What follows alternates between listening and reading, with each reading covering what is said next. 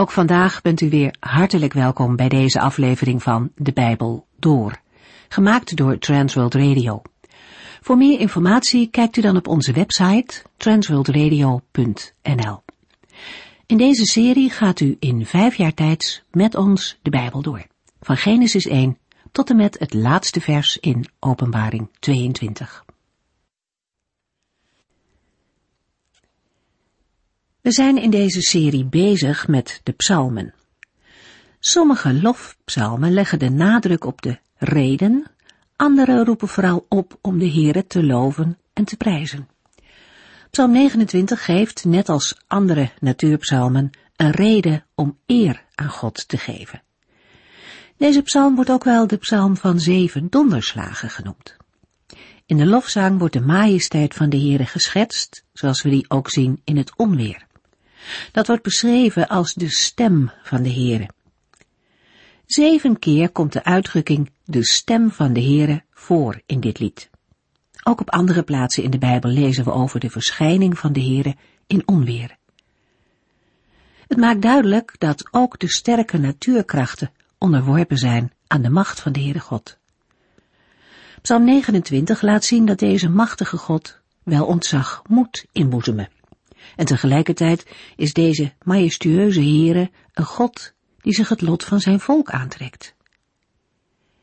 In openbaring komen opnieuw zeven donderslagen voor, die de opmaat vormen voor het krachtdadig optreden van de Heere. Psalm 30 hoort dan weer in een ander genre thuis, individuele dankpsalmen, is geschreven door David. Het is een lied dat voor de inwijding van het huis werd gemaakt. Met dat huis kan de tabernakel bedoeld zijn. Zo is het in de Joodse traditie ook uitgelegd. Maar het zou ook om een gewoon huis of om het paleis van David kunnen gaan. Het slot van de psalm looft de Heere opnieuw vanwege de verlossing.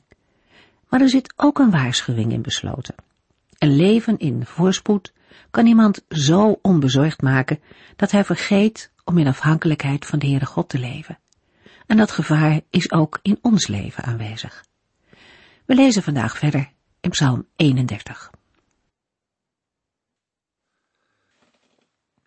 Psalm 31 is een individuele klaagpsalm. Klaagzangen behoren tot de oudste literaire vormen ter wereld. We weten van liederen uit de tijd van de vroege Sumerische beschaving in het derde millennium voor Christus, die over de vernietiging van steden gaan.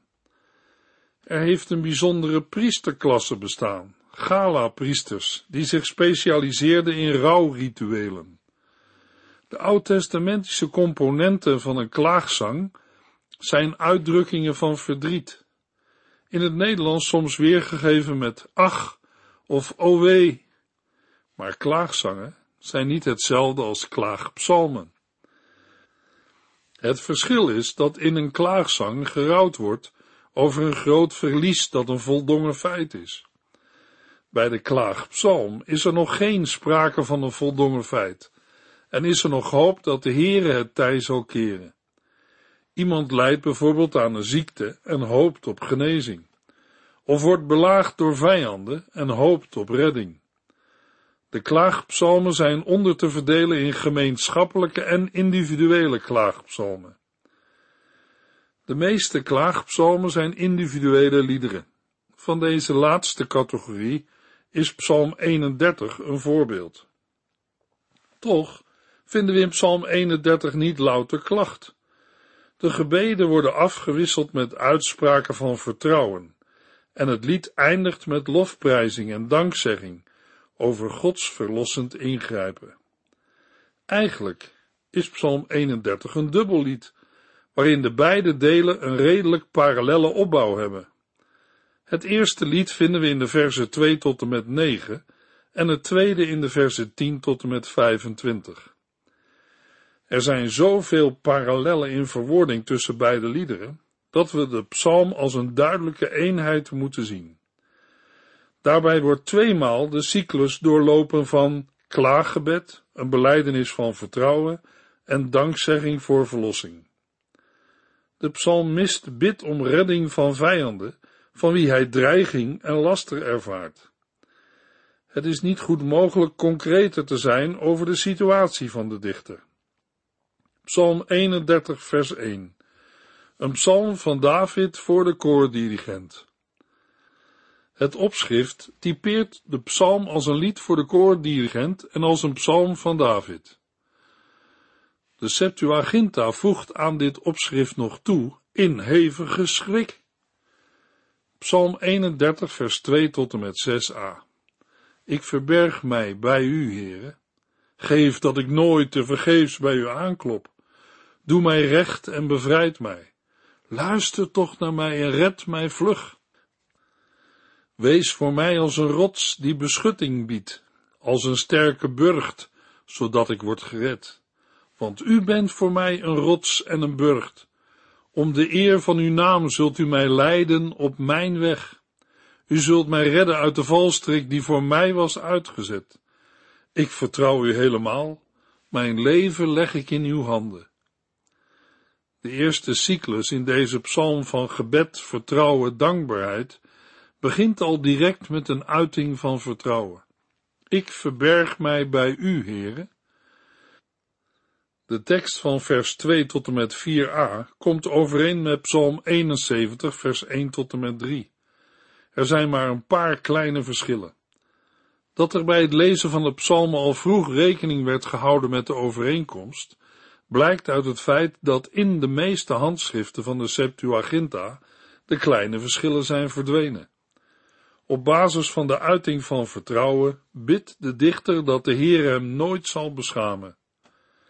De uitspraak doe mij recht vormt een pleitgrond voor de bevrijding. Dit vindt zijn achtergrond in het verbond. In zijn gerechtigheid toont de Heere zijn trouw aan het verbond, door zich het lot van de zijne aan te trekken. En door zijn ingrijpen zet de Heere de situatie weer recht. Ook bidt David dat de Heere hem wil horen en hem snel verlossing zal schenken. Laat hij toch een sterke rots voor hem zijn, een burcht waar hij verlossing vindt. Nogmaals spreekt de dichter zijn vertrouwen uit. David vertrouwt erop dat de Heere hem zal bevrijden uit de valstrik die zijn vijanden in het verborgene voor hem hebben uitgezet. Het beeld van de valstrik is ontleend aan de jacht, waarbij een net zo wordt geplaatst dat dit niet meteen zichtbaar is, met de bedoeling dat een dier erin verstrikt raakt. David beleidt, ik vertrouw u helemaal. In zijn gebed komt de dichter tot volledige overgave aan de Heere. Mijn leven leg ik in uw handen. Voor het woord leven staat in de Hebreeuwse grondtekst adem of geest, als aanduiding van het leven, de kern van iemands bestaan. In Lucas 23 haalt de Heer Jezus deze woorden aan. Vader, in uw handen leg ik mijn geest. Deze woorden zijn niet fatalistisch, maar een actief vertrouwen in de bescherming en uitredding die de Heere zal geven, zodat David niet in de handen van zijn vijanden zal vallen. Niet alleen in de Bijbel, maar ook in de kerkgeschiedenis komen we dit geloofsgetuigenis tegen. Bijvoorbeeld, toen Johannes Hus ter dood werd veroordeeld, zei de bisschop de vreselijke woorden, nu veroordeel ik uw ziel tot de duivel. Johannes Hus antwoordde kalm, ik beveel of leg mijn geest in uw handen, Heer Jezus, bij u, die zij hebben verworpen. Toen Polycarpus op de brandstapel stond, gebruikte hij dezelfde woorden. Luther, Melanchthon en andere hervormers hebben deze woorden ook gebruikt. Luther zei, gezegend zijn zij die niet alleen als martelaars voor de Heere sterven, maar ook met de Heere als gelovigen, door in deze woorden verder te leven. In uw handen beveel of leg ik mijn geest. Psalm 31, vers 6b tot en met 9. Want u zult mij zeker bevrijden, Heere, mijn trouwe God. Ik haat mensen die waarde hechten aan onbelangrijke en ijdele dingen. Zelf vertrouw ik alleen op de Heere. Ik zing het uit en verblijd mij over uw goedheid en liefde. Want u hebt naar mij omgezien in mijn ellendige toestand. U kende mij angst en spanningen. U zorgde ervoor dat de vijand mij niet de baas werd. U hebt mij alle ruimte gegeven. Ik kon gaan waar ik wilde. Dan neemt het lied in de tweede helft van vers 6 een wending en spreekt David over zijn verlossing als een gebeurtenis die al heeft plaatsgevonden. In de vertaling van het boek is het weergegeven als een beleidenis, een uiting van vertrouwen. Zo betoont de Heere zich een trouwe God. Door verlossing te schenken, handelt hij in overeenstemming met wie hij is. Een schuilplaats, rots en burcht. In vers 7 spreekt David uit, ik haat mensen die waarde hechten aan onbelangrijke en ijdele dingen. Het is de meer algemene weergave van de Hebreeuwse woorden, die meestal vertaald worden met valse ijdelheden, ijdele nietigheden of armzalige goden. David spreekt uit dat hij niet vasthoudt aan afgoden en andere ijdele dingen. Nadrukkelijk spreekt hij uit dat hij zelf op God vertrouwt. Hij zingt het uit en is blij over de verbondstrouw van de Heere, want de Heere heeft naar hem omgezien. God zag de ellende waarin David verkeerde. Hij kende de moeite van Davids leven, zijn angst en spanningen. Maar de Heere zorgde ervoor dat de vijand David niet de baas werd. God gaf David alle ruimte, en daardoor kon hij gaan waar hij wilde. Lazen het ook al in Psalm 4, vers 2. Toen ik in de knel zat, hebt u mij ruimte gegeven. En in Psalm 18, vers 20. Hij leidde mij uit de ellende en gaf mij de ruimte. Ook in Psalm 118, vers 5 en 6 lezen we dezelfde beleidenis met andere woorden. Toen ik het heel erg moeilijk had, heb ik de Heere aangeroepen. Hij heeft mij antwoord gegeven en mij bevrijd. Ik kon het allemaal weer aan. De Heer is dicht bij mij. Ik ben nergens meer bang voor. Want wat kan een mens mij nu nog aandoen? Luisteraar, het mogen woorden zijn die ook ons vandaag mogen bemoedigen. Aan de andere kant kan ik me ook voorstellen dat het een verzuchting kan oproepen bij mensen die het heel erg moeilijk hebben. Toch weet David uit ondervinding waar hij over spreekt. Het is ook zijn worsteling geweest om in de moeite en problemen tot de Heere te bidden. Van nature is een mens geneigd om dat juist niet te doen. Het helpt toch niet. Of wat heeft het nog voor zin? Het getuigenis van David in Psalm 118 is anders. Toen ik het heel erg moeilijk had, heb ik de Heere aangeroepen. Hij heeft mij antwoord gegeven en mij bevrijd. Ik kon het allemaal weer aan. Ook in Psalm 31 blijkt dat David het moeilijk heeft gehad en moest volharden in gebed. We zien in Psalm 31 dat verderop in de psalm klacht en gebed om uitredding nog nadrukkelijk terugkeren. Daaruit blijkt dat de verlossing nog in de toekomst ligt. Het dankgebed in de versen die we net lazen grijpt daarop vooruit. Daarmee functioneert het dankgebed in de versen 6 tot en met 9 als de sterkst mogelijke uitdrukking van vertrouwen. Dat de verlossing zal komen is zo zeker dat een dankgebed al op zijn plaats is, zelfs als de verlossing nog moet komen. Luisteraar, er ligt een grote troost in de wetenschap dat de Heere u in uw ellende ziet. In Exodus 3 vers 7 en 8 hebben we gelezen wat de Heere tegen Mozes zei, toen hij het volk Israël uit Egypte wilde leiden. Ik heb de ellende van mijn volk in Egypte gezien, en ik heb de jammerklachten over hun onderdrukking gehoord. Ik ben gekomen om hen uit de handen van de Egyptenaren te redden.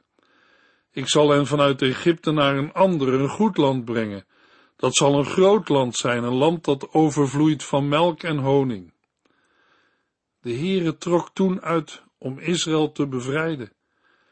De evangelie in het Nieuwe Testament vertellen over de geschiedenis van de leerlingen van Jezus, die in een boot op het meer van Galilea voeren en door een storm werden getroffen.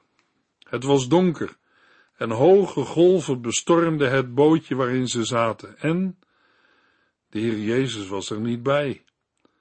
In Marcus 6 vers 48 lezen we, Jezus zag hoe zij tegen de wind in moesten roeien.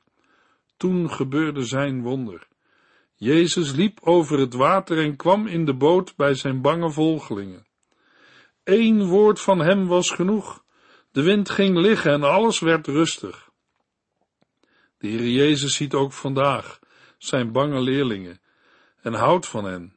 Hij gaf zelfs zijn leven voor hen aan het kruis.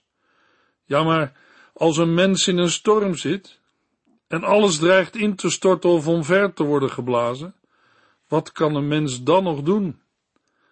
David verwoordt het in Psalm 31, vers 10 tot en met 14. Hij bidt, help mij met uw genade, heren. Ik heb het zo moeilijk. Alles in mij kwijnt weg van narigheid. Het verdriet overmand mij. Mijn leven gaat voorbij in verdriet en jarenlang leef ik zuchtend. Door mijn eigen slechtheid heb ik geen kracht meer over en lichamelijk ga ik alleen maar achteruit. Voor hen die het mij moeilijk maken, ben ik een mikpunt van spot geworden, vooral voor al mijn buren. Vrienden en bekenden schrikken als zij mij zien. Wie mij op straat tegenkomt, maakt rechtsomkeert. Men denkt niet meer aan mij, het lijkt wel of ik dood ben voor anderen. Als gebroken servies ben ik waardeloos. Ik hoor het wel, hoe men achter mijn rug over mij praat.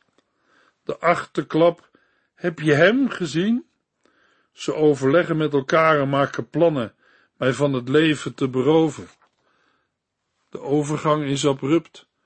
Van de vertrouwensvolle woorden uit de vorige verse naar de klacht en wanhoop die in vers 10 tot en met 14 in alle hevigheid over de lippen van de dichter komt. Wat een tegenstelling met de verlossing waarvoor David de Heer in vertrouwen al heeft gedankt in de vorige verse. Hij smeekt de Heer hem genadig te zijn, nu hij het zo moeilijk heeft. Alles kwijnt weg van narigheid. Zijn leven verdwijnt in zorg, zijn levensjaren in gekreun en achteruitgang. De ellende is ook al eerder aangeduid in vers 8. Omdat verder nergens in Psalm 31 de suggestie wordt gewekt dat de toestand van de dichter is te wijten aan zonde, en ook een gebed om vergeving in deze psalm niet voorkomt, gaan we ervan uit dat David diep in de problemen zit, die hij aanduidt met het woord ellende. In zijn ellende roept hij tot de Heere en vraagt, help mij met uw genade, Heere, ik heb het zo moeilijk. In vers 12 verwoordt de dichter bovendien dat hij het mikpunt van spot is geworden. Zijn vijanden, die verder onbekend blijven, drijven de spot met hem, en vooral zijn buren. Voor zijn bekende is hij een verschrikking, en wie hem ziet, vlucht haastig weg. Men wil kennelijk niets meer met hem te maken hebben. Niemand heeft hij meer over. Hij wordt genegeerd. Als gebroken servies is hij geworden. Zijn leven ligt in scherven. Het beeld van een aardewerker pot die in scherven ligt, zal toen de tijd erg tot de verbeelding hebben gesproken, aangezien veel gebruiksvoorwerpen van aardewerk waren gemaakt en daardoor kwetsbaar. Hetzelfde beeld vinden op enkele plaatsen in Jeremia. Ja, velen spreken kwaad van hem. Hij is omringd door gevaar. Er is geen ontkomen aan. De formulering achter de rug van iemand praten wordt in andere vertalingen weergegeven met naspraak, gemompel, roddel of letterlijk vanuit het Hebreeuws verschrikking van rondom. Het is een vaste uitdrukking die met name bij Jeremia functioneert als uitroep van iemand die zich aan alle kanten door gevaar weet bedreigd. De kwaadsprekers beraadslagen samen en spannen tegen hem samen om hem van het leven te beroven. David ging met zijn problemen en moeilijkheden naar de Heere en legt ze voor God neer in gebed. En wat doen wij, u, jij en ik? Psalm 31, vers 15 en 16a. Toch is mijn vertrouwen op u gevestigd, Heere. Ik spreek het ook tegen u uit. U bent mijn God. U bepaalt hoe lang ik leef. Hoe uitzichtloos de situatie waarin David zich bevindt ook is. Hij blijft bij zijn belijdenis en spreekt nogmaals nadrukkelijk uit dat hij op de Heere blijft vertrouwen en dat de Heere zijn God is. Ook al staan de vijanden hem naar het leven. Niemand anders dan de Heere bepaalt hoe lang David leeft. In andere vertalingen lezen we de bekende uitdrukking: Mijn tijden zijn in uw hand. Iemands tijden zijn de verschillende perioden en fasen van het leven, met tijden van voor- en tegenspoed. Heel het leven, ook het levenseinde, is veilig in Gods hand. Zelfs vijanden kunnen daar niets aan veranderen. Psalm 31, vers 16b tot en met 19.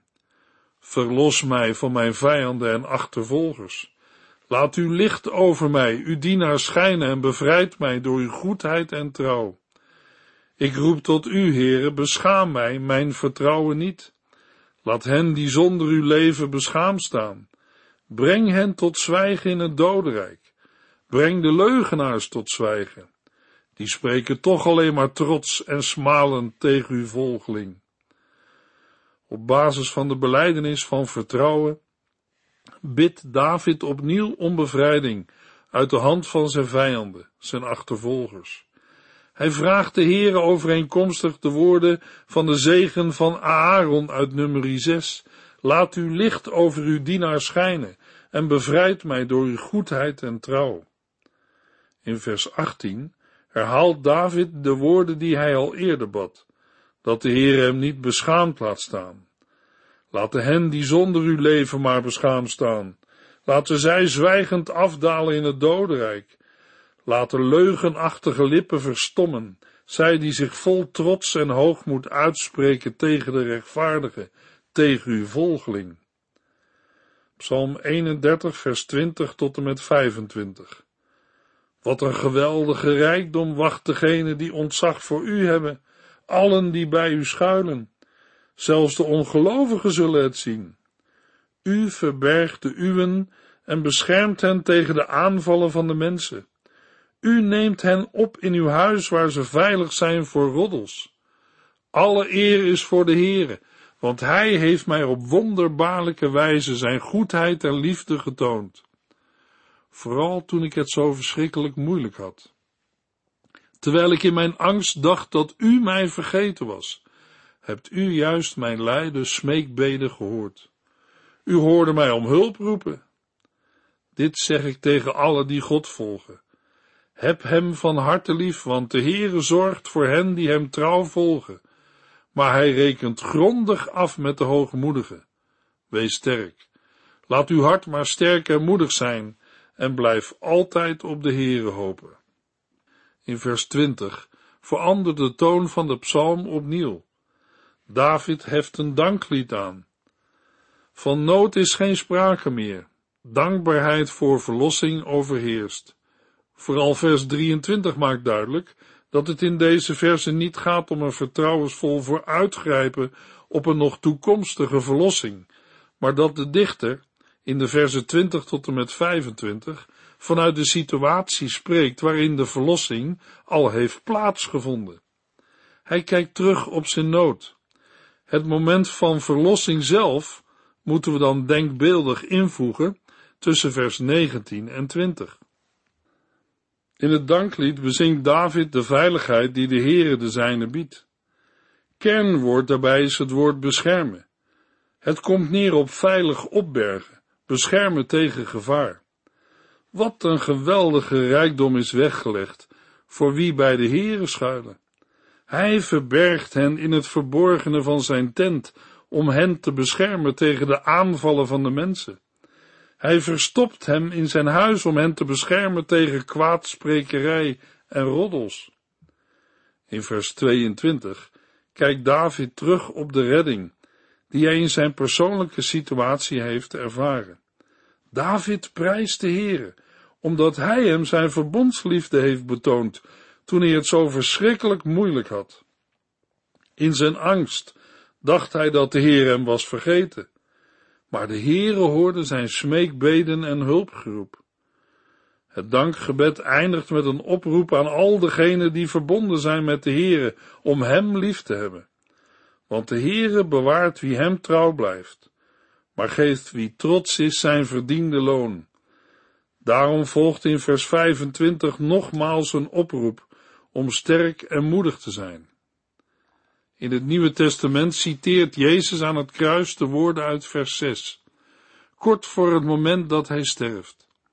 Het is een volkomen overgave aan de Heer, in vertrouwen op Hem.